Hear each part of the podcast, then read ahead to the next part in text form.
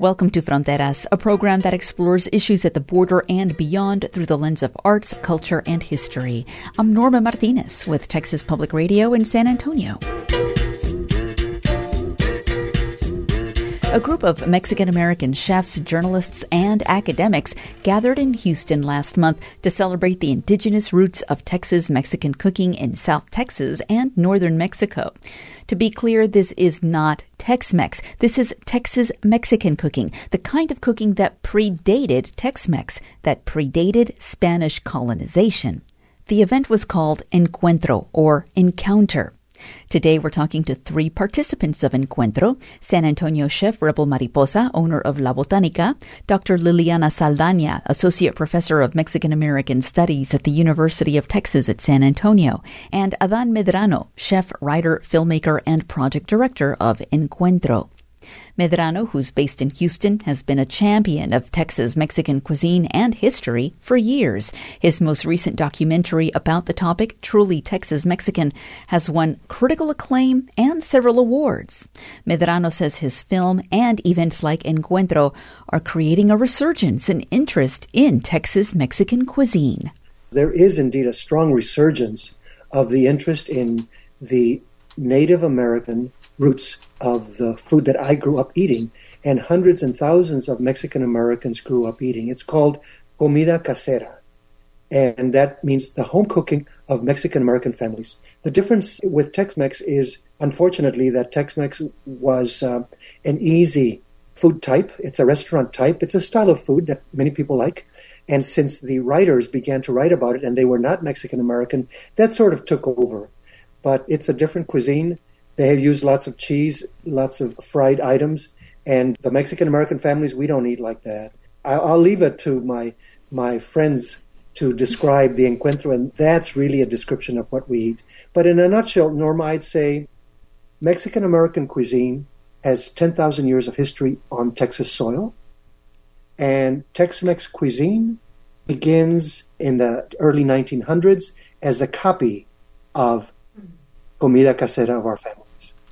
And so Encuentro took place in Houston, Texas around mid to late May, and it was a congregation, it was a meeting of Mexican American chefs, of academics, of journalists, and it was, I'm going to say, probably a one of a kind experience. And Rebel Mariposa, uh, you have been here in San Antonio and Yanaguana, as you call it, which is the indigenous name for this particular region.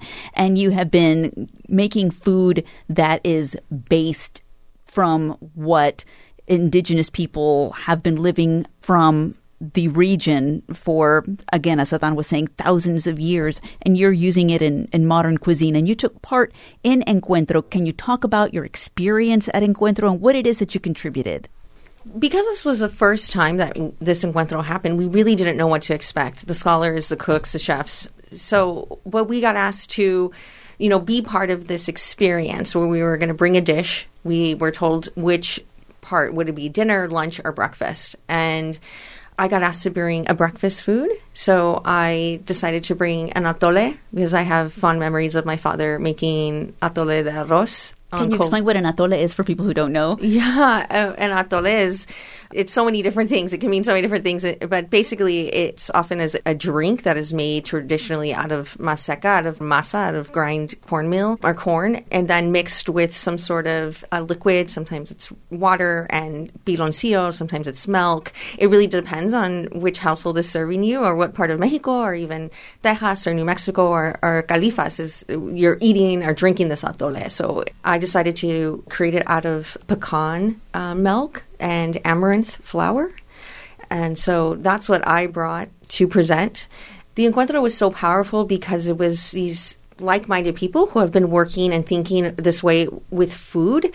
And even though we're spread out in different parts of the house, we got to come together and kind of nerd out in a way. and also, I mean, I think like for a lot of the chefs and I, it was a way for us to also talk about the industry, the the food industry, the restaurant industry, and you know some of the problems within it, and operating under like a late hyper capitalistic society, and how do you you know work in a business and still try to be ethical and treat your your staff right and yourself right and because you know the restaurant industry can be exhausting in a way that is exploitative not just to the staff but even to owners so it was just really therapeutic and really important to be able to not just talk about ingredients, but the whole aspect of colonialism too, and how it affects the food, not just what we have access to, but even how we're running our food spaces currently in modern day society.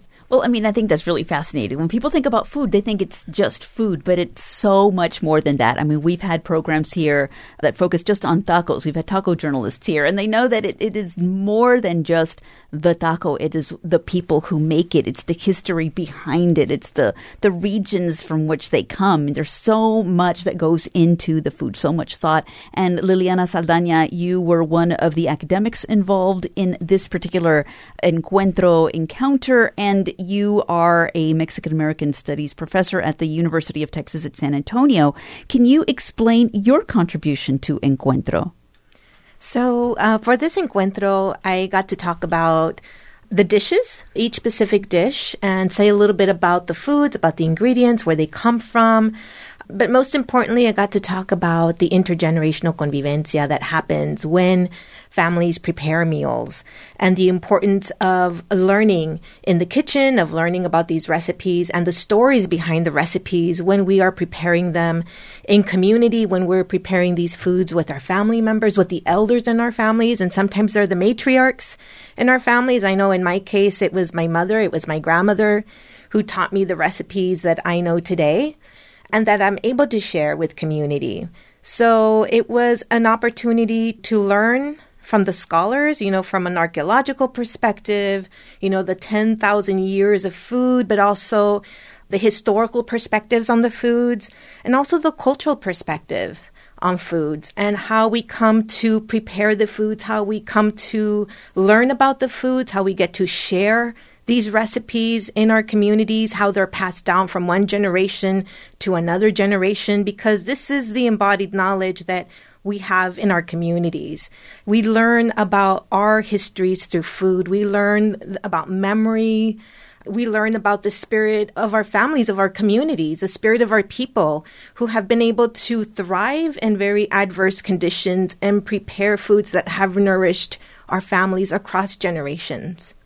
There was a public panel discussion that took place towards the end of the Encuentro weekend, and they were showing some excerpts from Adan's film, Truly Texas Mexican.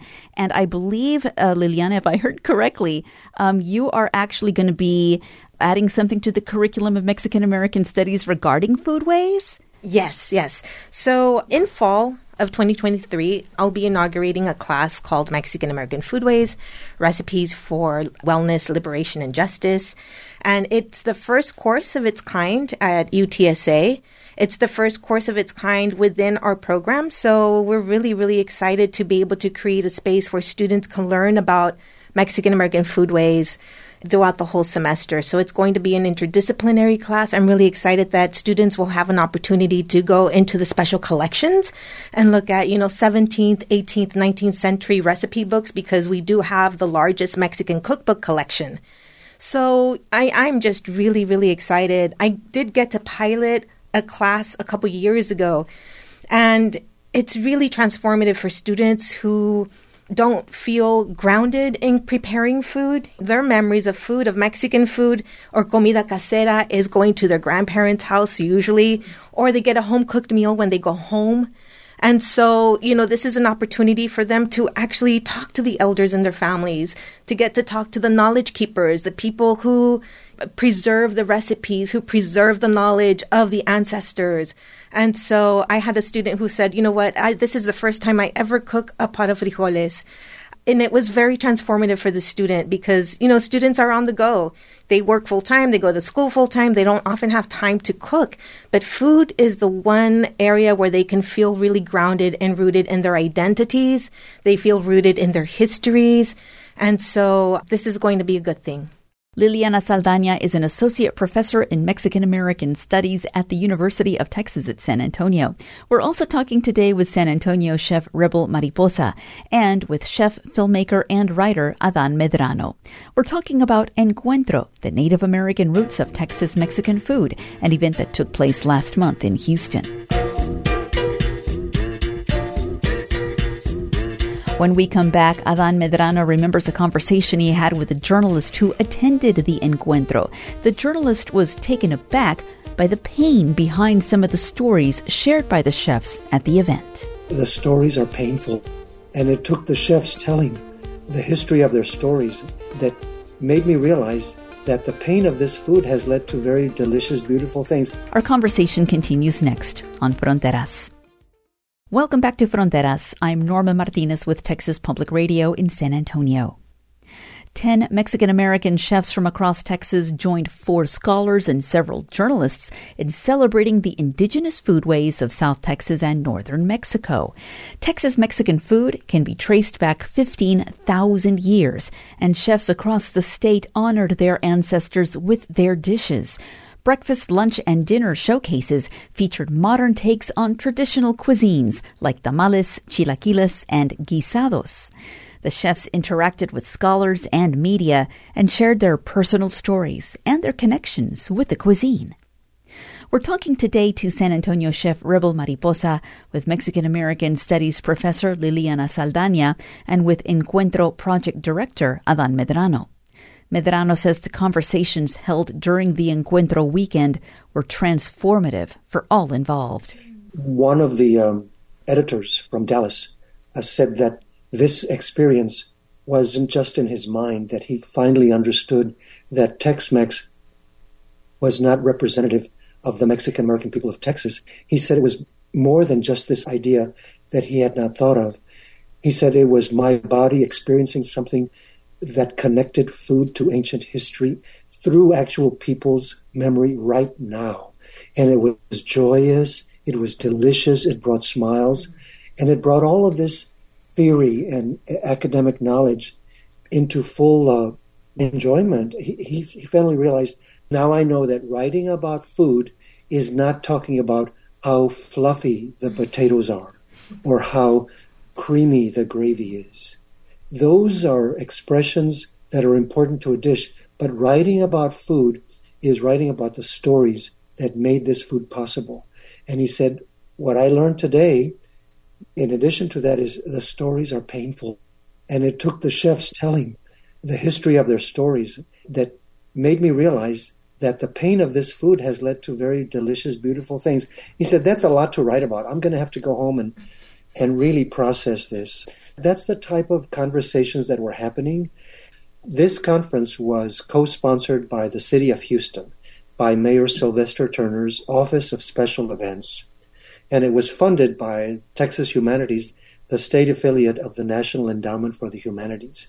And when Mayor Turner was interviewed by a Saltillo television station, one of the media reps here, he said, What is important to me is that we got the opportunity to host this in Houston, a multicultural city that brags about multiculturalism, but this gives us a chance to celebrate the Native American roots of this food on this land. And I thought that was really very, very touching. How long did it take for Encuentro to come together? I mean, I can't imagine it came together in a couple of months. It really just seems like such a broad project in which to gather so many chefs, so many academics, so many journalists. Can you talk a little bit about the process of organizing something this grand? It really was grand. I think that's a very good word. The idea first uh, was approved by the board of directors of the Texas Indigenous Food Project a year and a half before we actually held it. The first item on the agenda to do was to submit a proposal to Humanities Texas, which is, as I mentioned before, the state affiliate of the National Endowment for the Humanities. And the reason we did that is this it's the same reason that my books are published by an academic press. We thought this is going to be new. People will not have heard or believed that Mexican Americans are rooted in this land. We did not come from across the river and our food does not come across the river. And so we want the stamp of approval in a major grant from the National Endowment for the Humanities. So we submitted the grant. They approved us. We received a major grant from them. That was the first step. And in order to receive the grant, we had to name the chefs and the scholars. We named in the proposal Dr. Liliana Saldana, and uh, we also named Chef Rebel Mariposa. And because their backgrounds are so strong, along with the others, that convinced them and the scholars at the National Endowment for the Humanities that this is something very, very special. And then it took us a year, Norma, to put it together. When we asked the city to be an advisor, they said, We want to be more than advisor. We want to be a co sponsor. So they brought the full weight of the city and the contractors to help us. We also had a local leading Mexican American cultural organization join in as the presenting sponsor, and their name is MECA, Multicultural Education and Counseling Through the Arts. And this is why it was so successful, because over 18 months, many important partners came on board and said, It's time to do this now. Dr. Mario Montaño, one of the scholars, said to me as we were driving away in the car, he said, This has been historic.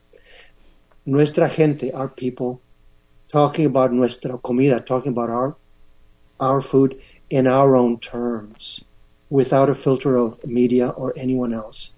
Everyone I think I've talked to really does agree that it was historic, but it did take a year and a half to plan. There was a lot of important notes to be played and dishes to be prepared.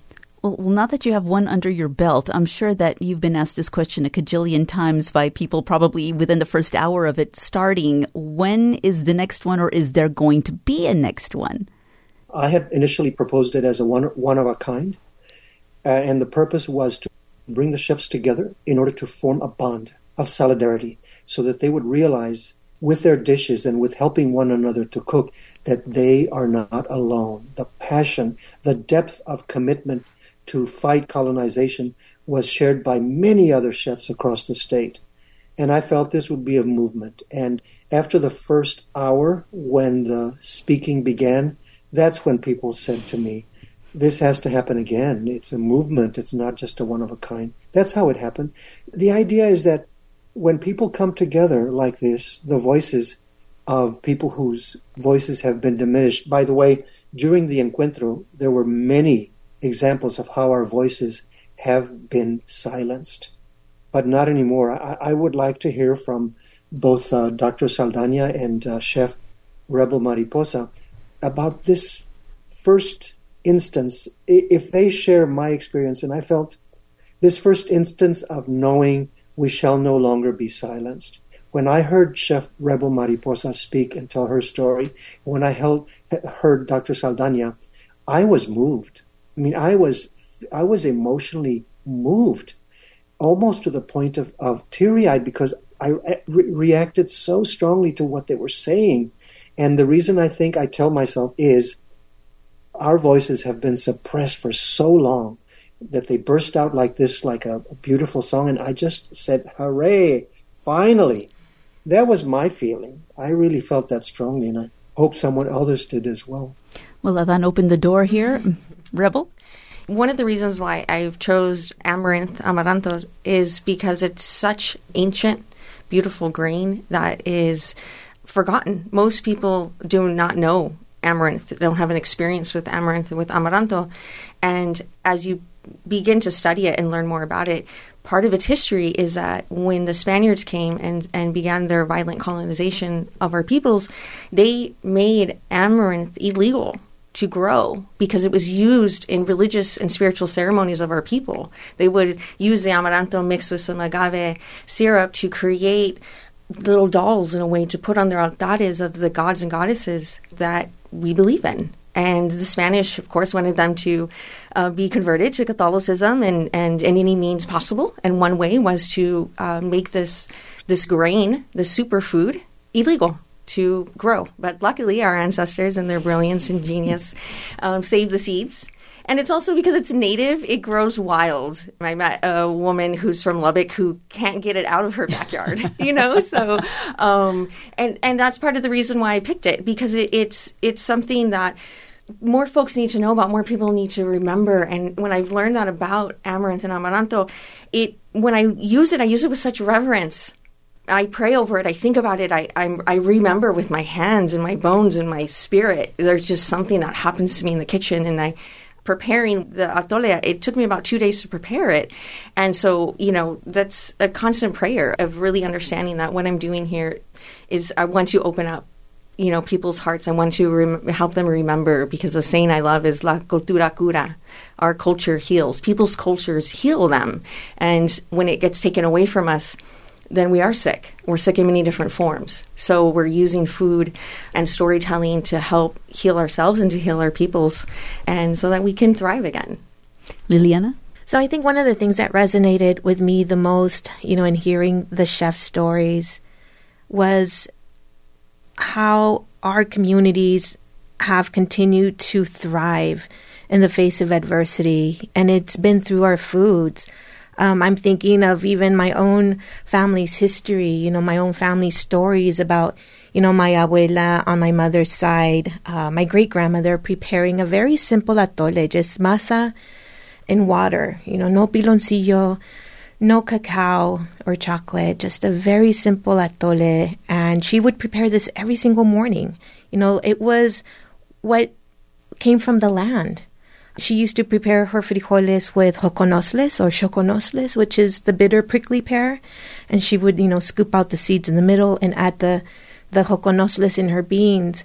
These were very simple recipes that nurtured her, that nourished her children. And here I am, you know, two, three generations later, we are continuing to use some of these same foods. Some of us are working on reclaiming those foods and those recipes, as Chef Mariposa mentioned earlier, you know, recovering amaranth, recovering tunas, recovering the foods that have been a part of our millenary diet for thousands of years. But in a lot of the stories that I heard, I heard about the importance of these dishes being passed down from one generation to the next. For example, Chef Victoria Elizondo talked about the chilaquiles that her mother would make. I grew up eating chilaquiles too. I still eat chilaquiles. Actually, the other day I made chilaquiles for dinner because it was what I had in my kitchen. I had tortillas, I had tomates, I had chile, cebolla, and I had salsa. So that's what I made for dinner. It was simple, it was easy, and it was delicious these are the foods that you know have been passed down that we get to now share in our communities with community. And in sharing the foods we get to share our stories. You know we get to share about our ancestors and the stories that you know i didn't grow up with my great grandmother i don't remember ever meeting my great grandmother but i feel so connected when i can make an atole when i can make my frijoles and I could add joconosles into my pot of frijoles. So I think of how amazing it is to be in a space where we're learning about the foods, we're learning about the stories behind the foods, and we're getting to share this knowledge, you know, through our own perspectives, through our own lens, and in our own voice. You know, we're not waiting for others to write about us. You know, people have been writing about quote unquote Tex Mex food, and that's not our food. It's the comida casera that we eat in our homes. That is the food that we eat. And and there is still that, I think, misperception in the public. You know, in Mexico when they think of Mexican food in the United States, they think of Tex Mex food, right? They think of burritos, they think of nachos, you know, with a lot of that melted cheese. And not the nachos that were made in El Paso on the border, right? but the nachos that you would probably get at um, at a football game. At a football game, yes. Um, fried foods, right? Excessively fried foods. But that's not the food that we eat in our homes. You know, I think of, you know, conchitas, you know, in fideo, right?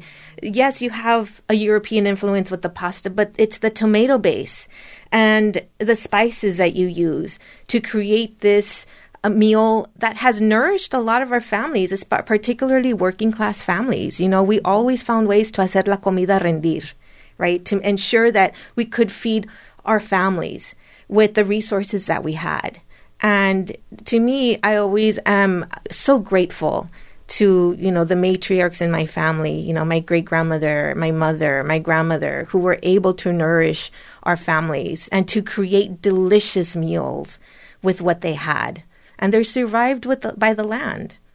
So, Rebel, I'm curious. You know, you had a restaurant. It was La Botanica, which was a vegan restaurant, which uh, most indigenous foods were vegan until the European influence came in and introduced, you know, cows and pigs, etc. When your clientele would come in for a bite or for a drink, did they often walk away with maybe a different perspective of the food they were eating because maybe they were just looking for a good vegan restaurant and they just happened to come across La Botanica. Yes, absolutely. I mean, you're right that most of most indigenous and native peoples around the world, their a lot of their diet, at least especially um, here in Turtle Island, is uh, was plant based. And so I grew up too in the kind of this culture of Mexicano culture where it was meat heavy and then all of a sudden, you know, I start thinking about the environment and I start going, okay, you know, I'm going to do more plant based. And the more you research, you realize, oh, this is really how our ancestors have been eating, just eating meat every once in a while. And so, yes, I have a family cookbook that my aunts on my father's side put together, and it's like the Lopez Family Cookbook 1992. And so I was in California, living in California at the time in San Diego, and I took that cookbook and I started veganizing the recipes and it was transformative for me. And then yes, and then I was doing that stuff and posting about it, and my family back in San Antonio was like, "Hey, how can I eat more vegetables?" My doctor's saying I need to lower my cholesterol. My you know, my doctor's saying I need to lose weight, and I thought, you know what, I need to get back to San Antonio and do this work. There's a lot of people in California doing this work. Let me get back to Texas, and I came back and and I started doing some vegan catering. And then, yes, I was, um, I had the opportunity to open up the restaurant. And oftentimes people would be like, how can you do Mexican food? And it's, where's the meat? That's not right. That's not our food. And I'm like, just try it. And yeah, I mean, people would have these really beautiful experiences and go, "Oh my gosh, I never knew I could have ceviche without fish in it," or you know, I never knew I could have an empanada with just black beans and feel satisfied. And you know, or these salsas remind me of my grandmother's salsas. And, and like Dr. Saldana was saying, it's the spices and it's the way in which we make the food and these combinations of, of masa and, and frijoles and the epazote and these things that come together that really invoke memory and excitement and also make us feel satisfied in our bellies. So, Adan, you've been researching Texas Mexican food. You've been cooking it. You've been uh, filming it for years and years now. Do you still find you learn something new when you hold an event like Encuentro or when you talk to your fellow chefs or to other academics or folks like Chef Rebel Mariposa or Liliana Saldana Tell us how, you know, the evolution of Adan Medrano continues. I am constantly learning, and uh, the learning comes from uh, meeting people, meeting chefs and others. The Encuentro was a huge learning experience in my body because I felt I felt these stories echo. When I feel these stories, uh, encuentro echo en lo que dicen. I find resonance in what the stories that were told. What happens to me is I begin to ask new questions. What more is there? My next book is about the plant based traditions of the Texas borderlands. It's almost finished now. I, I, test every recipe in my test kitchen here in Houston. And uh, I began researching uh, many Texas Mexican uh, recipes from Nuevo Leon, Tamaulipas, Waco, Texas, Houston. And I realized in these cookbooks how many plant based.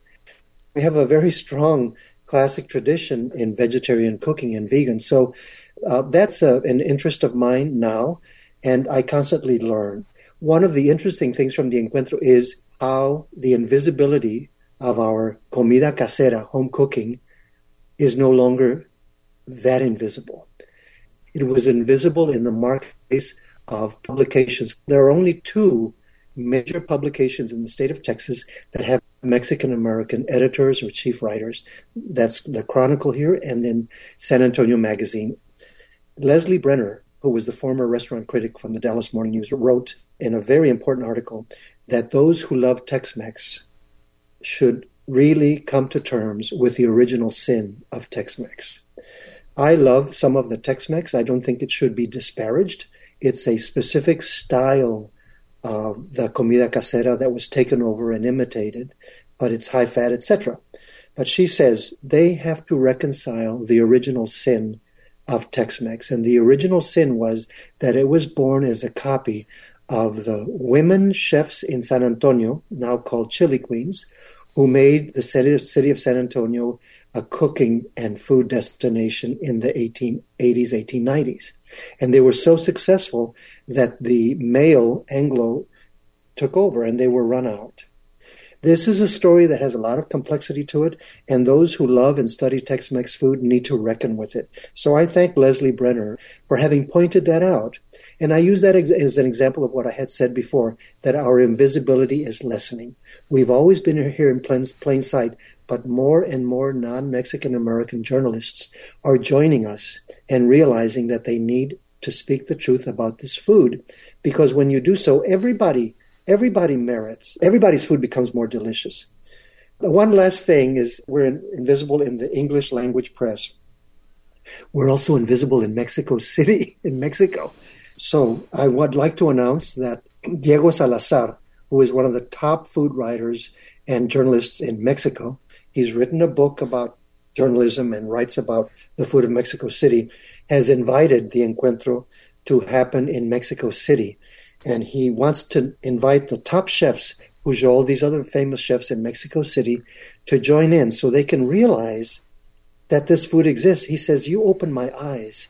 As a Mexican from Mexico City, a journalist, I did not know that South Texas and Northeastern Mexico had this cuisine that's so unique. And listening to the chefs, he says, I was blown away. We need to bring this to Mexico City because we Mexicans also have ignored that food. I think that was absolutely wonderful.